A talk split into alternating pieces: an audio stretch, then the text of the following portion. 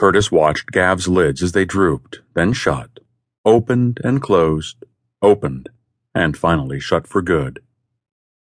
There were tears in Curtis's eyes. Because something had finally clicked with him. It was set into motion by Bee's question when he'd been stuffing that damned turkey. How she worried about Gav being alone. Then, when she had asked her father if it was her fault he was single, something had gripped Curtis's heart. Bianca had been worried that she took up too much of her father's time. And then she'd uttered those final words. What about Curtis? she'd asked. You live for him too? He'd frozen, locked eyes with Gav, and of course he saw it. Gav was in love with him. Curtis had known it forever. They'd even spoken of it one drunken night soon after meeting. It was a few weeks after Steve ran off and Gavin and Curtis were watching Sleepless in Seattle, a chick flick if there ever was one. But it was one of Gav's favorite movies, and even back then, Curtis found it hard to refuse him anything. In fact, it was Gavin that made him admit he liked chick flicks as well.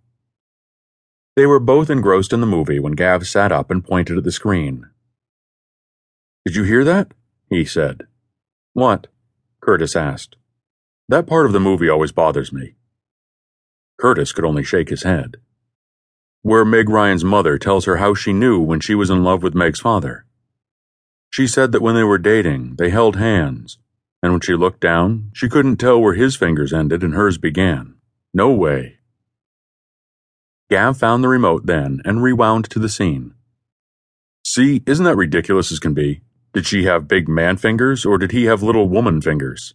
When I held Patty's hand, I could always tell our hands apart which fingers were mine and which were hers. Patty's hands were so small, her fingers long and delicate, like piano player fingers. Curtis nodded. Yeah, I guess you're right. I never thought of that. A woman's hands are usually much smaller than a man's. But, Gav said, and then suddenly took Curtis's hand in his own. Look at this. Curtis did what Gav asked, looked and saw their fingers entwined and sure enough, it was hard to tell which fingers were his and which were Gav's. He felt a funny shiver. Not only did their hands look a lot alike, but Gav's were a bit rough as well. A man's hands, not the soft hands Curtis was used to holding. That's how I knew I was gay, Gav said then. Curtis felt another shiver.